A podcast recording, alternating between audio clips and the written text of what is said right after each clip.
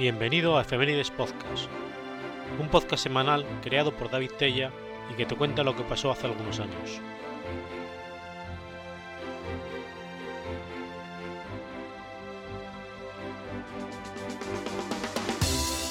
Episodio número 6, semana del 25 al 31 de enero.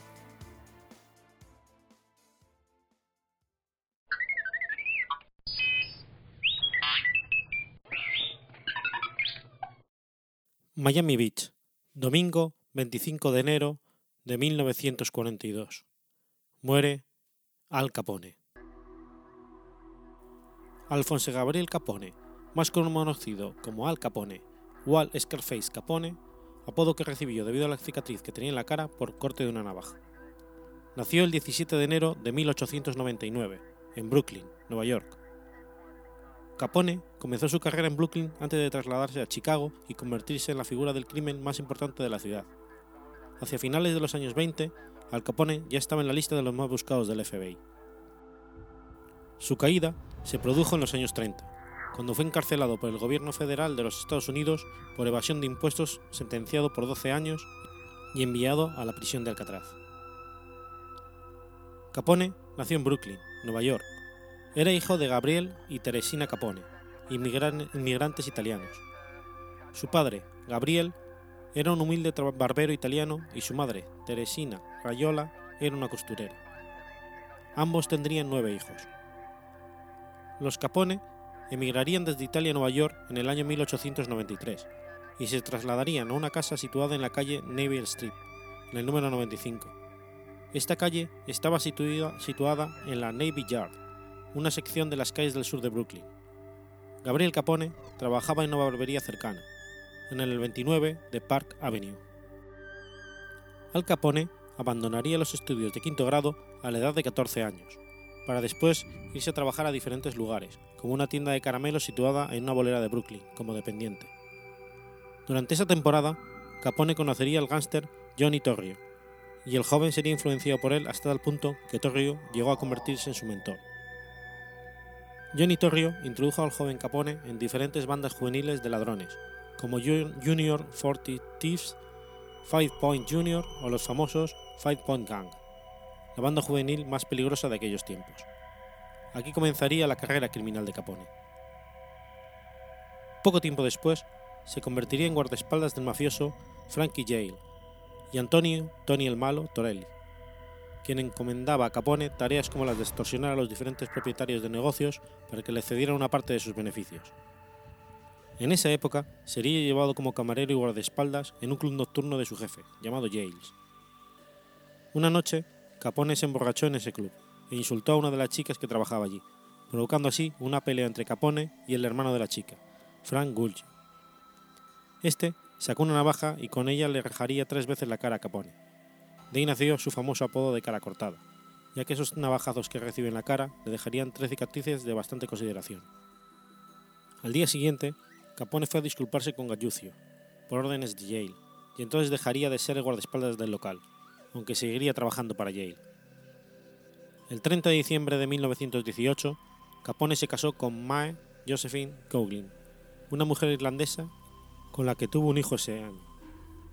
La pareja vivió en Brooklyn durante ese año, pero en 1919 se cambió a Midville, Long Island, para estar cerca del Rum Row. Al Capone aún trabajaba para Frankie Yale y se cree que había cometido al menos 2 asesinatos cuando fue enviado a Chicago en 1919, junto a su mentor Johnny Torrio, ciudad donde comenzaron a trabajar bajo las órdenes de James Big Jim Colosimo, rey del vicio en aquellos tiempos, y tío de Torrio. Poco tiempo después, Torrio pasó a dirigir la banda gracias al asesinato de su jefe, en uno de sus propios locales. No se sabe con seguridad si fue eliminado por Capone o por Frankie Yale. En cualquier caso, Torrio confió a Capone, ya con 20 años, la dirección de la organización de la banda, dedicada a la explotación de la prostitución, el juego ilegal y el tráfico de alcohol. Ante el retiro de Torrio en 1925, Capone tomó definitivamente el mando, aunque probablemente nunca fue iniciado en la Cosa Nostra. Rápidamente se asoció con la mafia y se adueñó del AMPA de Chicago, después de eliminar a todos sus rivales en una serie de guerras, cuyo detonante fue el asesinato de Dean Charles O'Banion. Hacia 1926, Capone ejercía el control del crimen en la ciudad, derrotó a la banda de los Miles O'Donnell y pudo controlar todas las bandas excepto dos, la de Aniello y la de Bugs Moran. Ante esta situación, Capone tomó medidas, y en menos de un mes sus hombres mataron a todos los miembros de la banda de Aniello. Asimismo, los enfrentamientos entre las bandas culminaron con el acribillamiento en un garaje de los 5 jefes de la banda de Bugs Moran, el día de San Valentín de 1929, cuya banda participó en el atentado contra Torrio el 24 de enero de 1925. Aunque los detalles de la matanza de San Valentín aún se discuten y nadie fue procesado por el crimen, los asesinatos son atribuidos a Capone y sus hombres, especialmente a Jack Machine Gun McGurn, de quien se piensa podría haber realizado los disparos. Al planear la masacre, Capone intentaba eliminar a su rival, el irlandés Bugs Moran, pero este llegó tarde a la cita y escapó, aunque gravemente herido. Asimismo, Capone creó el Sindicato del Crimen, con sus ayudantes Frank Nitti, Guido Cicerón, Cook Fischetti, Enzo y Guido Fletes, convirtiéndose en el rey de Lampa en la ciudad, y a pesar de que su poder no fue mucho más allá de la ciudad de Chicago, su nombre generaba temor y respeto en los bajos fondos del país. Después de deshacerse de sus rivales, Capone siguió enriqueciéndose gracias al tráfico ilegal de bebidas alcohólicas ocasionado por la ley seca y a través de su vasta red clandestina de salas de juego. Se calcula que en 1927 la fortuna de Capone ascendía a $100 millones.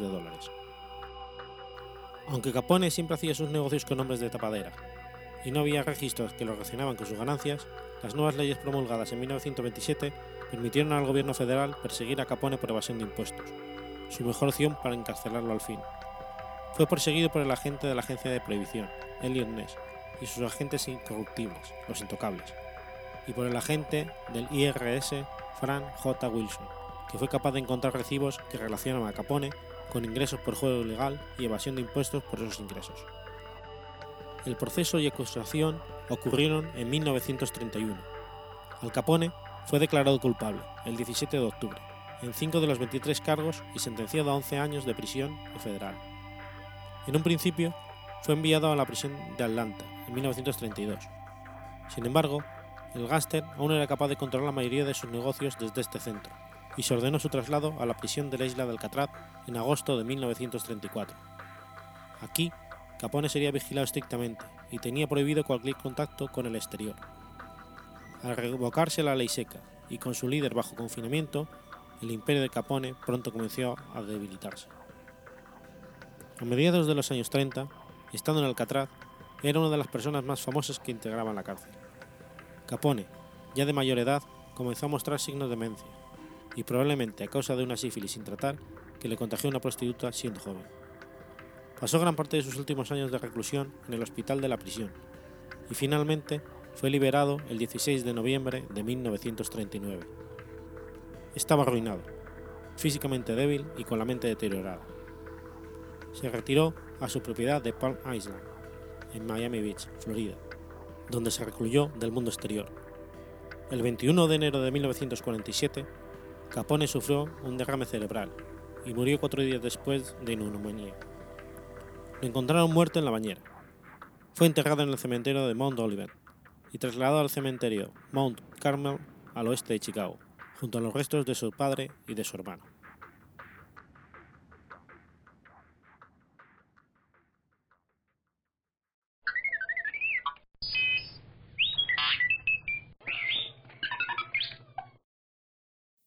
Checoslovaquia, miércoles 26 de enero de 1972. Vesna Vulović sobrevive a una caída de más de 10.000 metros. Nacida el 3 de enero de 1950, es una exazafata de las líneas aéreas yugoslavas que tiene el récord del mundo, según el libro Guinness de los récords, como la persona que ha sobrevivido a una caída libre sin paracaídas dentro de un artefacto desde mayor altura, 10.160 metros. Los hechos ocurrieron el 25 de enero de 1972, sobre Svra Kamenice, en Checoslovaquia, actualmente República Checa, después de que el avión que efectuaba el vuelo 367 de la compañía JAT Airways, la cual Vulović era azafata de vuelo, se partiera en dos. el informe oficial de la Comisión de Investigación Checoslovaca, que fue entregado el 7 de mayo de 1974, determinaba que hubo una explosión en la parte trasera del compartimento de equipaje del avión. El servicio secreto checoslovaco, encargado de la investigación, presentó partes de un reloj con alarma 10 días después del accidente, determinando que provenía de una bomba. El informe concluyó que el avión fue destrozado por esa bomba.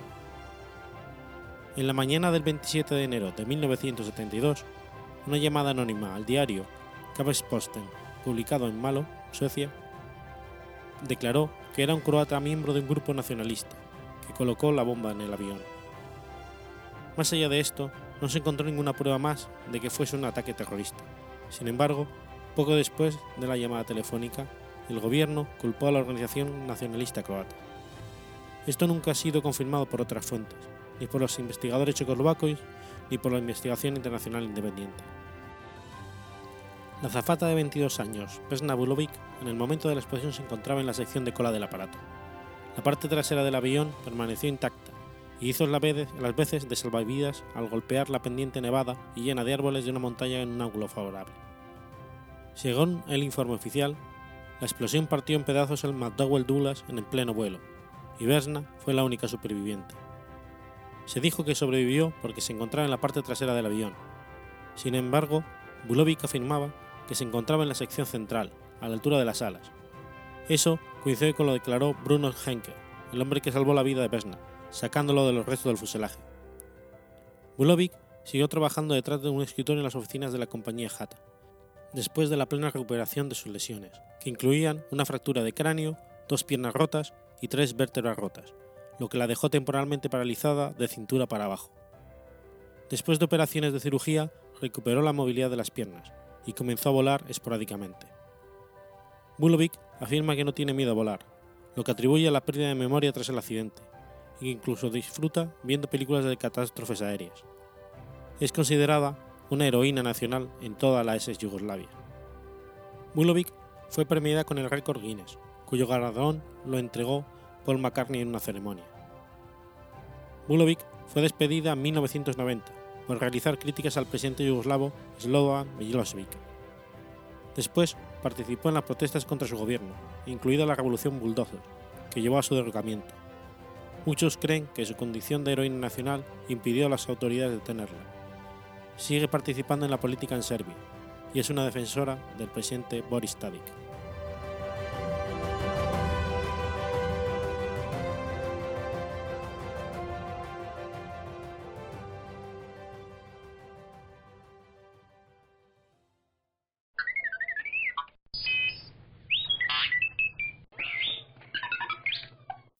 New Hampshire, miércoles 27 de enero de 2010.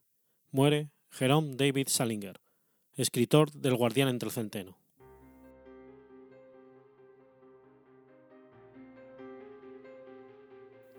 Jerome David Salinger era hijo de Solomon Salinger, director de J.S. Hoffman, empresa que se dedicaba a la importación de carnes y quesos europeos. La familia de Solomon, de ascendencia judía, procedía de Stuttgart, situado en la frontera polaco-lituana, entonces perteneciente al Imperio Ruso. En 1919, cuando Salinger nació, su familia ya tenía una posición acomodada, y a pesar de la Gran Depresión de 1929, se trasladaron en 1932 a un lujoso apartamento de Park Avenue, en Manhattan. Su no muy brillante expediente académico hizo que sus padres lo internaran en 1934 en la Academia Militar Valley Forge, en Pensilvania, donde se graduó en 1936.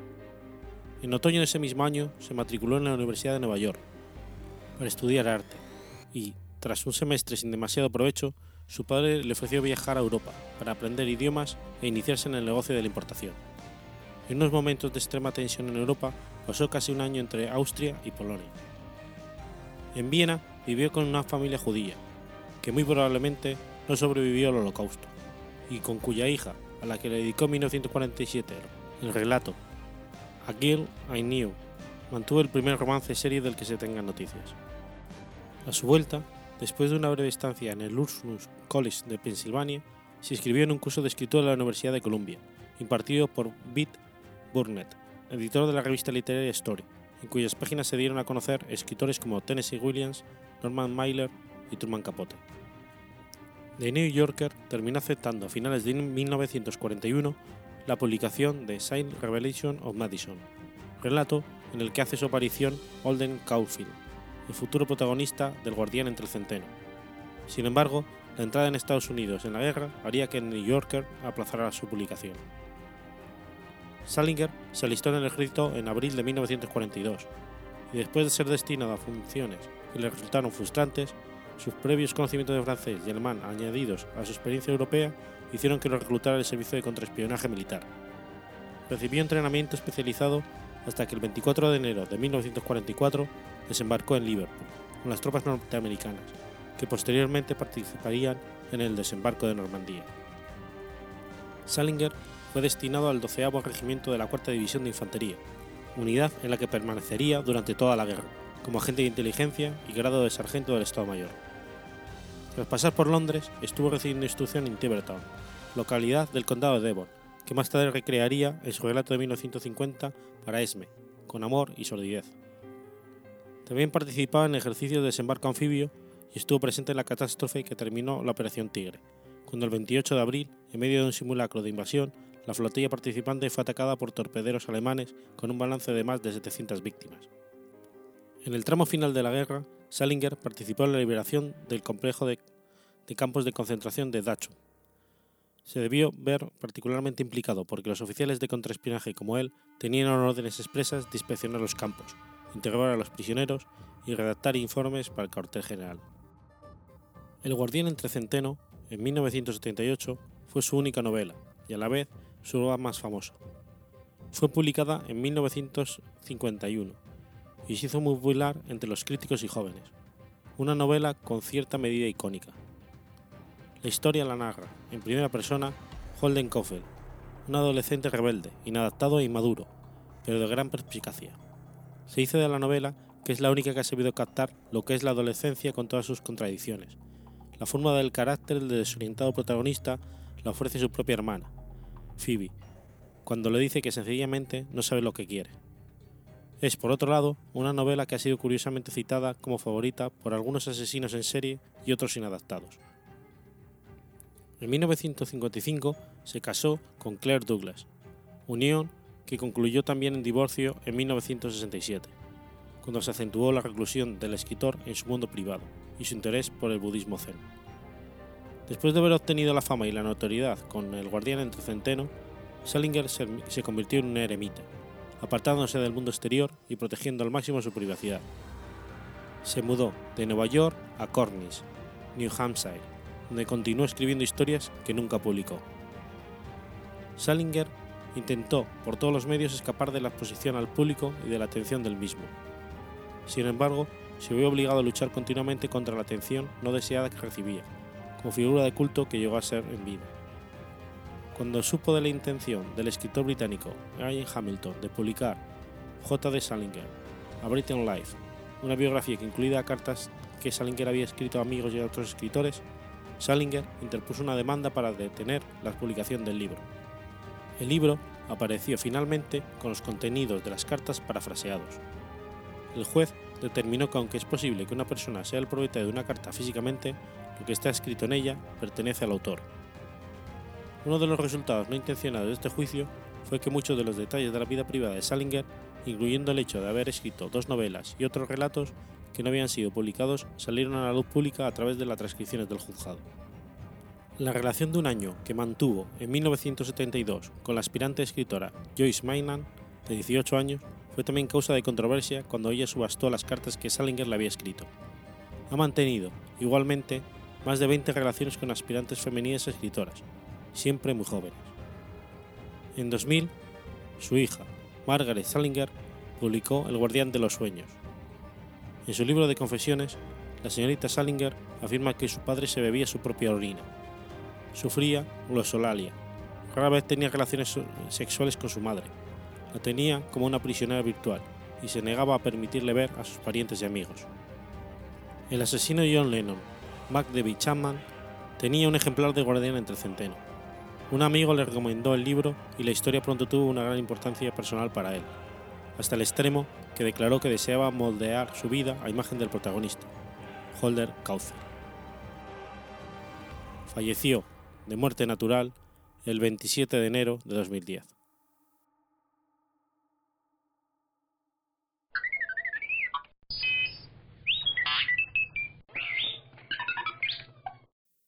Cabo Cañaveral, martes 28 de enero de 1986. Lanzadera espacial Challenger, con 7 tripulantes a bordo, estalla a 16 kilómetros de altura.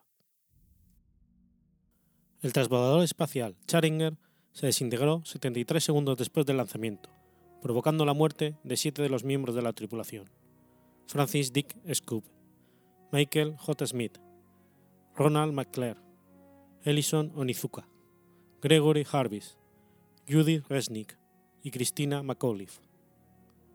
La nave se desintegró sobre el océano Atlántico, frente a la costa del centro de Florida, Estados Unidos, a las 11:38 hora de la costa este. Ha sido calificado como el accidente más grave de la conquista del espacio. La desintegración del vehículo entero comenzó después de que una junta tórica de su cohete acelerador sólido derecho fallara durante el despegue. El fallo de la junta tórica causó la apertura de una brecha, permitiendo que el gas caliente presurizado del interior del motor saliera al exterior y contactara con la estructura adyacente de conexión con el SRB y con el tanque externo de combustible. Esto provocó la separación de la conexión posterior del SRB derecho y el fallo estructural del depósito externo. Las fuerzas aerodinámicas destruyeron rápidamente el orbitador. Al contrario de la declaración inicial del oficial de dinámica de vuelo, en realidad el transbordador y el tanque externo no explotaron. Lo que pasó realmente fue que se desintegraron rápidamente, bajo grandes fuerzas aerodinámicas, pues el transbordador acaba de pasar Mach Q, el momento de máxima presión aerodinámica. Esto significa que la presión dinámica había comenzado a disminuir después de alcanzar su máximo. Cuando se desintegró el tanque externo, se liberó el combustible y el oxidante almacenado en el tanque, dando el aspecto de una bola de fuego masiva. Sin embargo, según el equipo de la NASA que analizó la imaginería después del accidente, solo hubo una combustión localizada de propelente.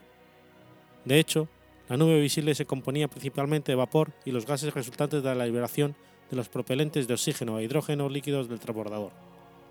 Almacenado en condiciones criogénicas, el hidrógeno líquido no había podido encenderse lo suficientemente rápido como para desencadenar una explosión, en el sentido tradicional de una detonación. Si hubiera habido una auténtica explosión, todo el transbordador habría sido destruido instantáneamente, matando a la tripulación en ese mismo momento. La cabina de tripulación y los SRB, ambos de construcción más robusta, sobrevivieron a la fragmentación del vehículo de lanzamiento, mientras que los SRB fueron detonados a distancia más tarde. La cabina separada continuó con una trayectoria balística, y se la pudo ver saliendo de la nube de gases 25 segundos después de la desintegración del vehículo, que se produjo a 48.000 pies. La trayectoria del compartimiento de tripulación alcanzó su cénit a una altura de 65.000 pies. La cabina de la tripulación intacta fue vista salir de la nube por una cámara de seguimiento después de que su trayectoria lo llevó a través de una estela de vapor adyacente. La cabina de tripulación, hecha de aluminio reforzado, era una sección especial robusta del transbordador. Durante la desintegración del vehículo, la cabina de tripulación se separó entera y cayó lentamente en un arco balístico. La NASA estimó que las fuerzas de separación fueron de entre 12 y 20 Gs durante un periodo muy corto. Sin embargo, en 2 segundos, las fuerzas que alcanzaban sobre la cabina habían caído por debajo de 4 G, y en 10 segundos la cabina ya se encontraba en caída libre. Las fuerzas involucradas en esta etapa probablemente eran insuficientes como para causar lesiones graves. Probablemente, al menos algunos de los astronautas estaban con vida y conscientes después de la fragmentación, pues se encontró que habían sido activados 3 de los 4 Personal Aggress Air Packs de la cubierta de despegue. Los investigadores descubrieron que su reserva de aire no utilizada se correspondía más o menos con el consumo esperado durante la trayectoria post-fragmentación, de 2 minutos y 45 segundos. Tras el análisis de los restos, los investigadores descubrieron que se habían movido varios interruptores del sistema eléctrico del panel a la derecha del piloto Mike Smith, de sus posiciones habituales de lanzamiento. El compañero astronauta Richard Amul escribió: "Estos interruptores están protegidos con cerraduras de palanca, que requieren que sean tirados hacia afuera contra una fuerza de resorte antes de que pudieran ser trasladados a una nueva posición". No se sabe cuánto tiempo los astronautas mantuvieron el conocimiento después de la desintegración, Esto, en gran medida, depende de si la cabina de tripulación separada conservó la integridad de presión. Si no lo hubiera conservado, a esa altitud, el tiempo de conciencia útil es de solo unos cuantos segundos. Los PEAP solo proporcionaban aire no presurizado y, por tanto, no habrían ayudado a la tripulación a mantener el conocimiento. El compartimiento de la tripulación y otros fragmentos de la nave fueron finalmente recuperados del fondo del océano, después de una larga operación de búsqueda y rescate. Aunque no se conoce el momento exacto en que murieron los miembros de la tripulación, se sabe que algunos sobrevivieron a la ruptura inicial de la nave. Sin embargo, el transbordador carecía de dispositivo de salida de emergencia, y los astronautas no sobrevivieron al impacto del transbordador contra la superficie del océano.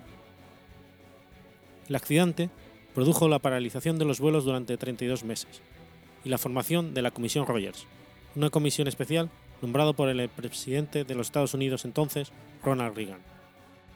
La comisión determinó que el sistema de toma de decisiones de la NASA habían contribuido sustancialmente al accidente. Desde 1977, los directores de la NASA tenían conocimiento de que el diseño de los cohetes aceleradores sólidos del contratista, Morton Troicol, tenían un defecto potencialmente catastrófico en las juntas tóricas, pero no lo habían resuelto adecuadamente. También ignoraron las advertencias de los ingenieros sobre los peligros en el lanzamiento provocados por las frías temperaturas de aquella mañana, y no habían informado adecuadamente a sus superiores de estas preocupaciones. La Comisión Rogers hizo 9 recomendaciones a la NASA, que debía poner en práctica antes de continuar con los vuelos de los transbordadores. Cada uno de los 2 cohetes de combustión sólido del transbordador espacial, SRPs, que formaban parte del sistema de transporte espacial, se construyó en 7 secciones, 6 de las cuales se unieron a 2 de fábrica, de forma permanente. Para cada vuelo, se reunieron los 4 segmentos resultantes en el Vehicle Assembly Building, en el Centro Espacial Kennedy, con 3 uniones de campo.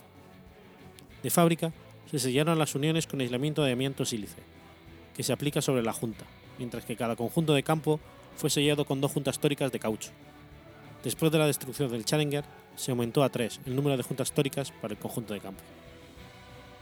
Se requería que los sellos de todas las juntas del SRB contengan a los gases de alta presión calientes producidos por la quema de combustible sólido en el interior, forzando hacia fuera la boquilla en el extremo de popa de cada cohete. La NASA entrenó rutinariamente a los astronautas del transbordador para eventos de amerizaje.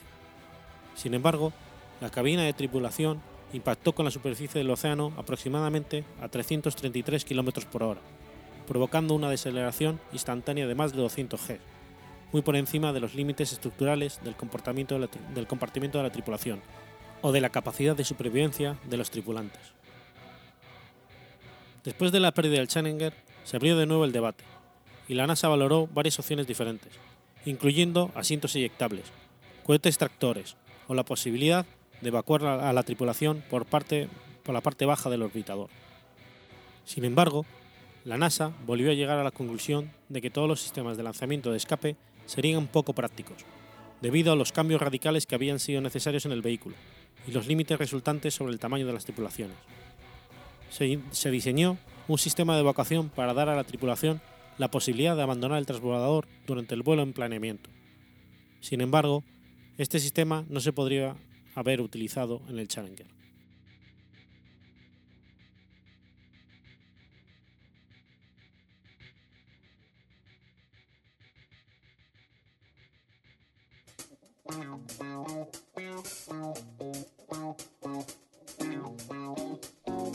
¿Conoces la Asociación de Escuchas de Podcasting? ASESPOD es el primer lugar de encuentro para todas aquellas personas que escuchan este formato de audio.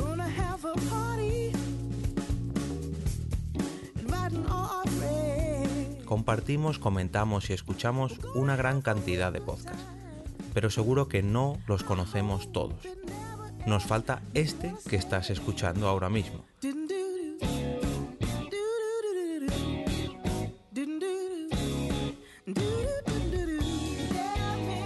Queremos que tú, oyente de este podcast, formes parte de todo esto. Asóciate gratis en nuestra web, asespod.org. Búscanos en las redes sociales, Twitter, Facebook y Google+. Recuerda, asespod.org.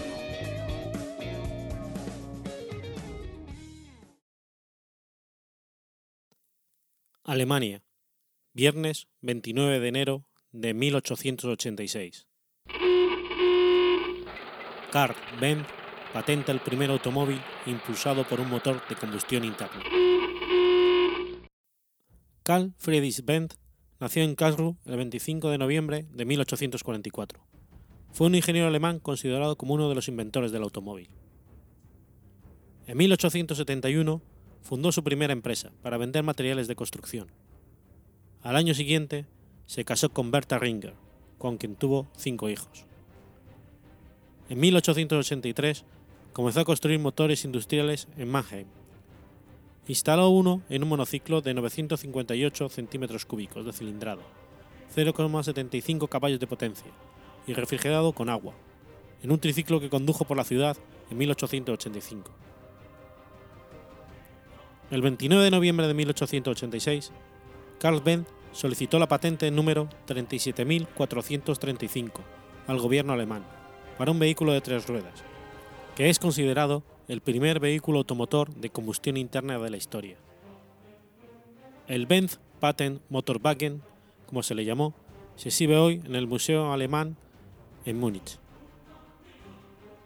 En 1890 se unieron 2 socios, Friedrich von Fischer, que se encargó de la administración, y Julius Ganz, responsable de ventas.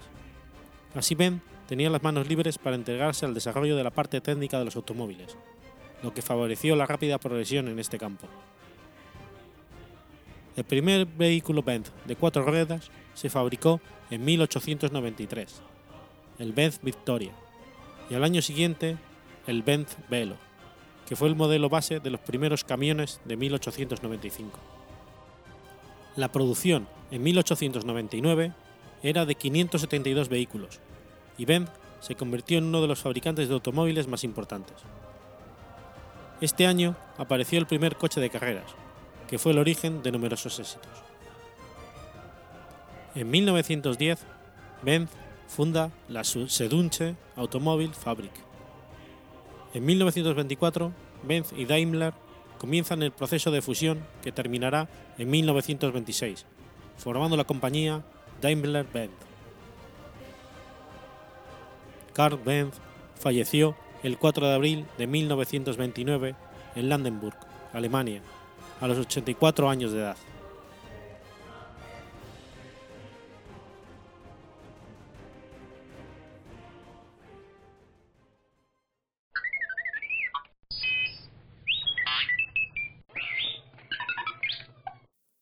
Martes 30 de enero de 2007. Microsoft lanza mundialmente el Windows Vista, probablemente el peor sistema operativo de la historia.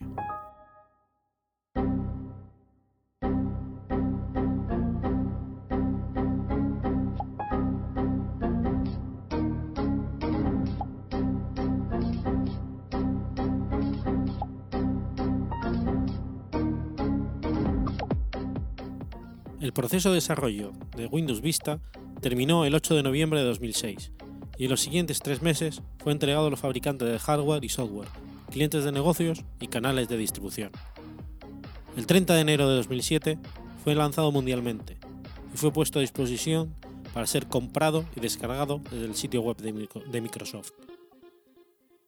La aparición de Windows Vista se produjo más de 5 años después de la introducción de Windows XP, es decir, el tiempo más largo entre 2 versiones consecutivas de Windows.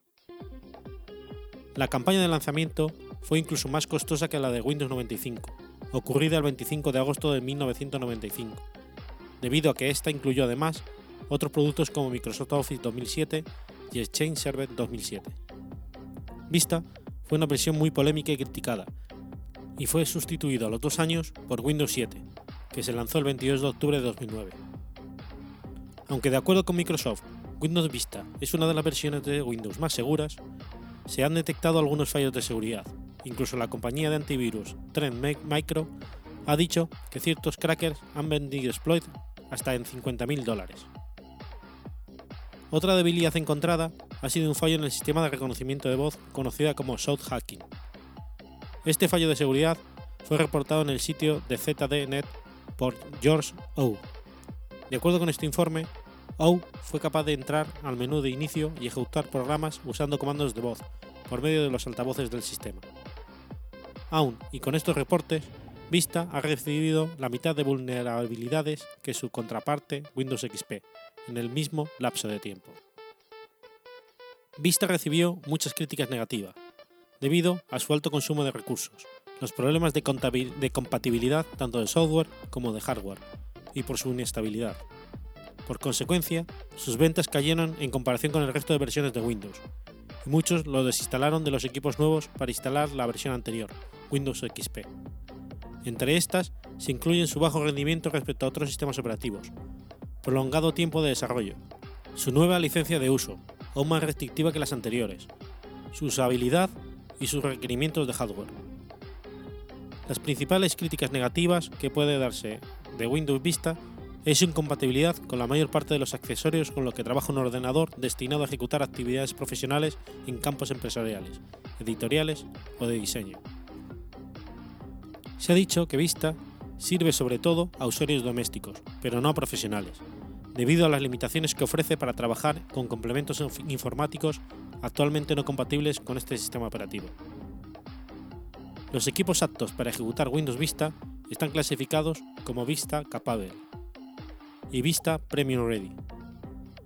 Se catalogan como Vista Capable a los equipos que pueden llegar a ejecutar Windows Vista, sabiendo que la versión Home Basic puede funcionar perfectamente.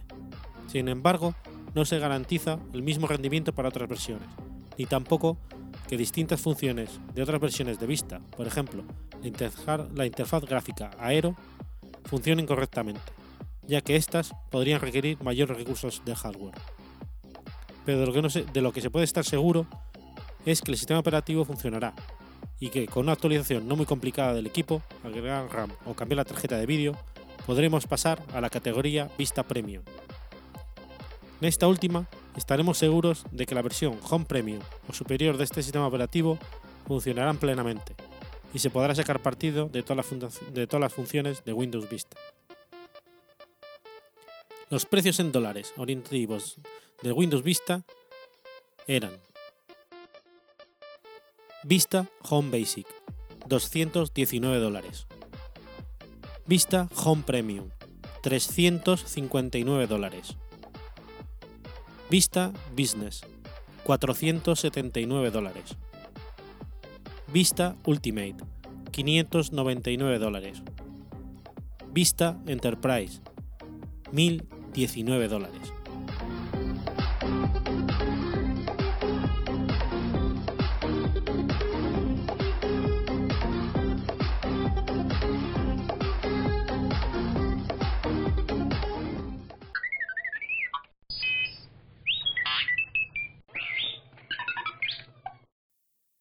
Viernes 31 de enero de 1930.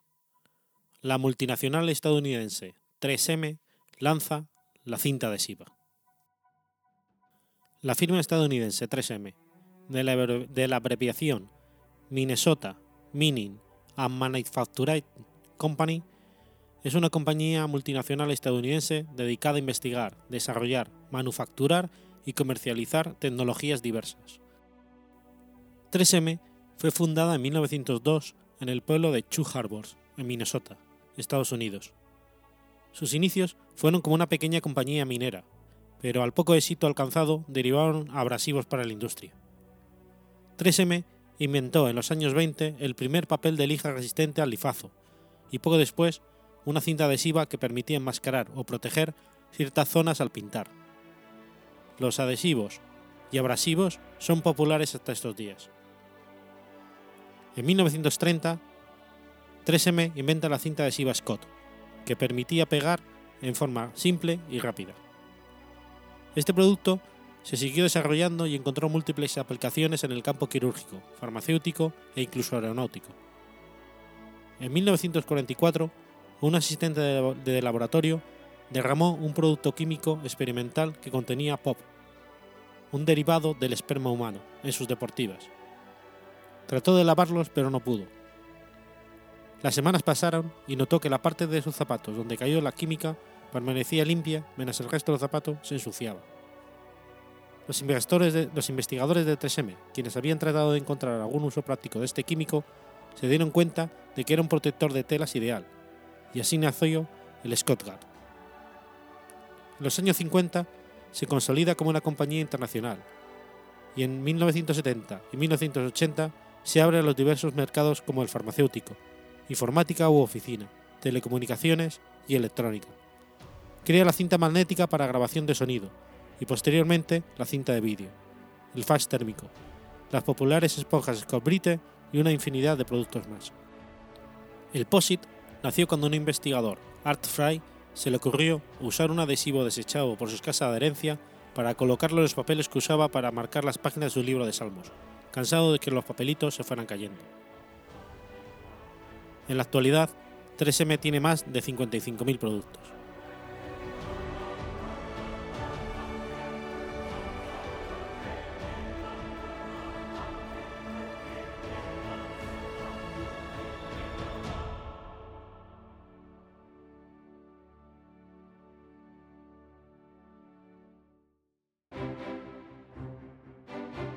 Has escuchado Efemérides Podcast.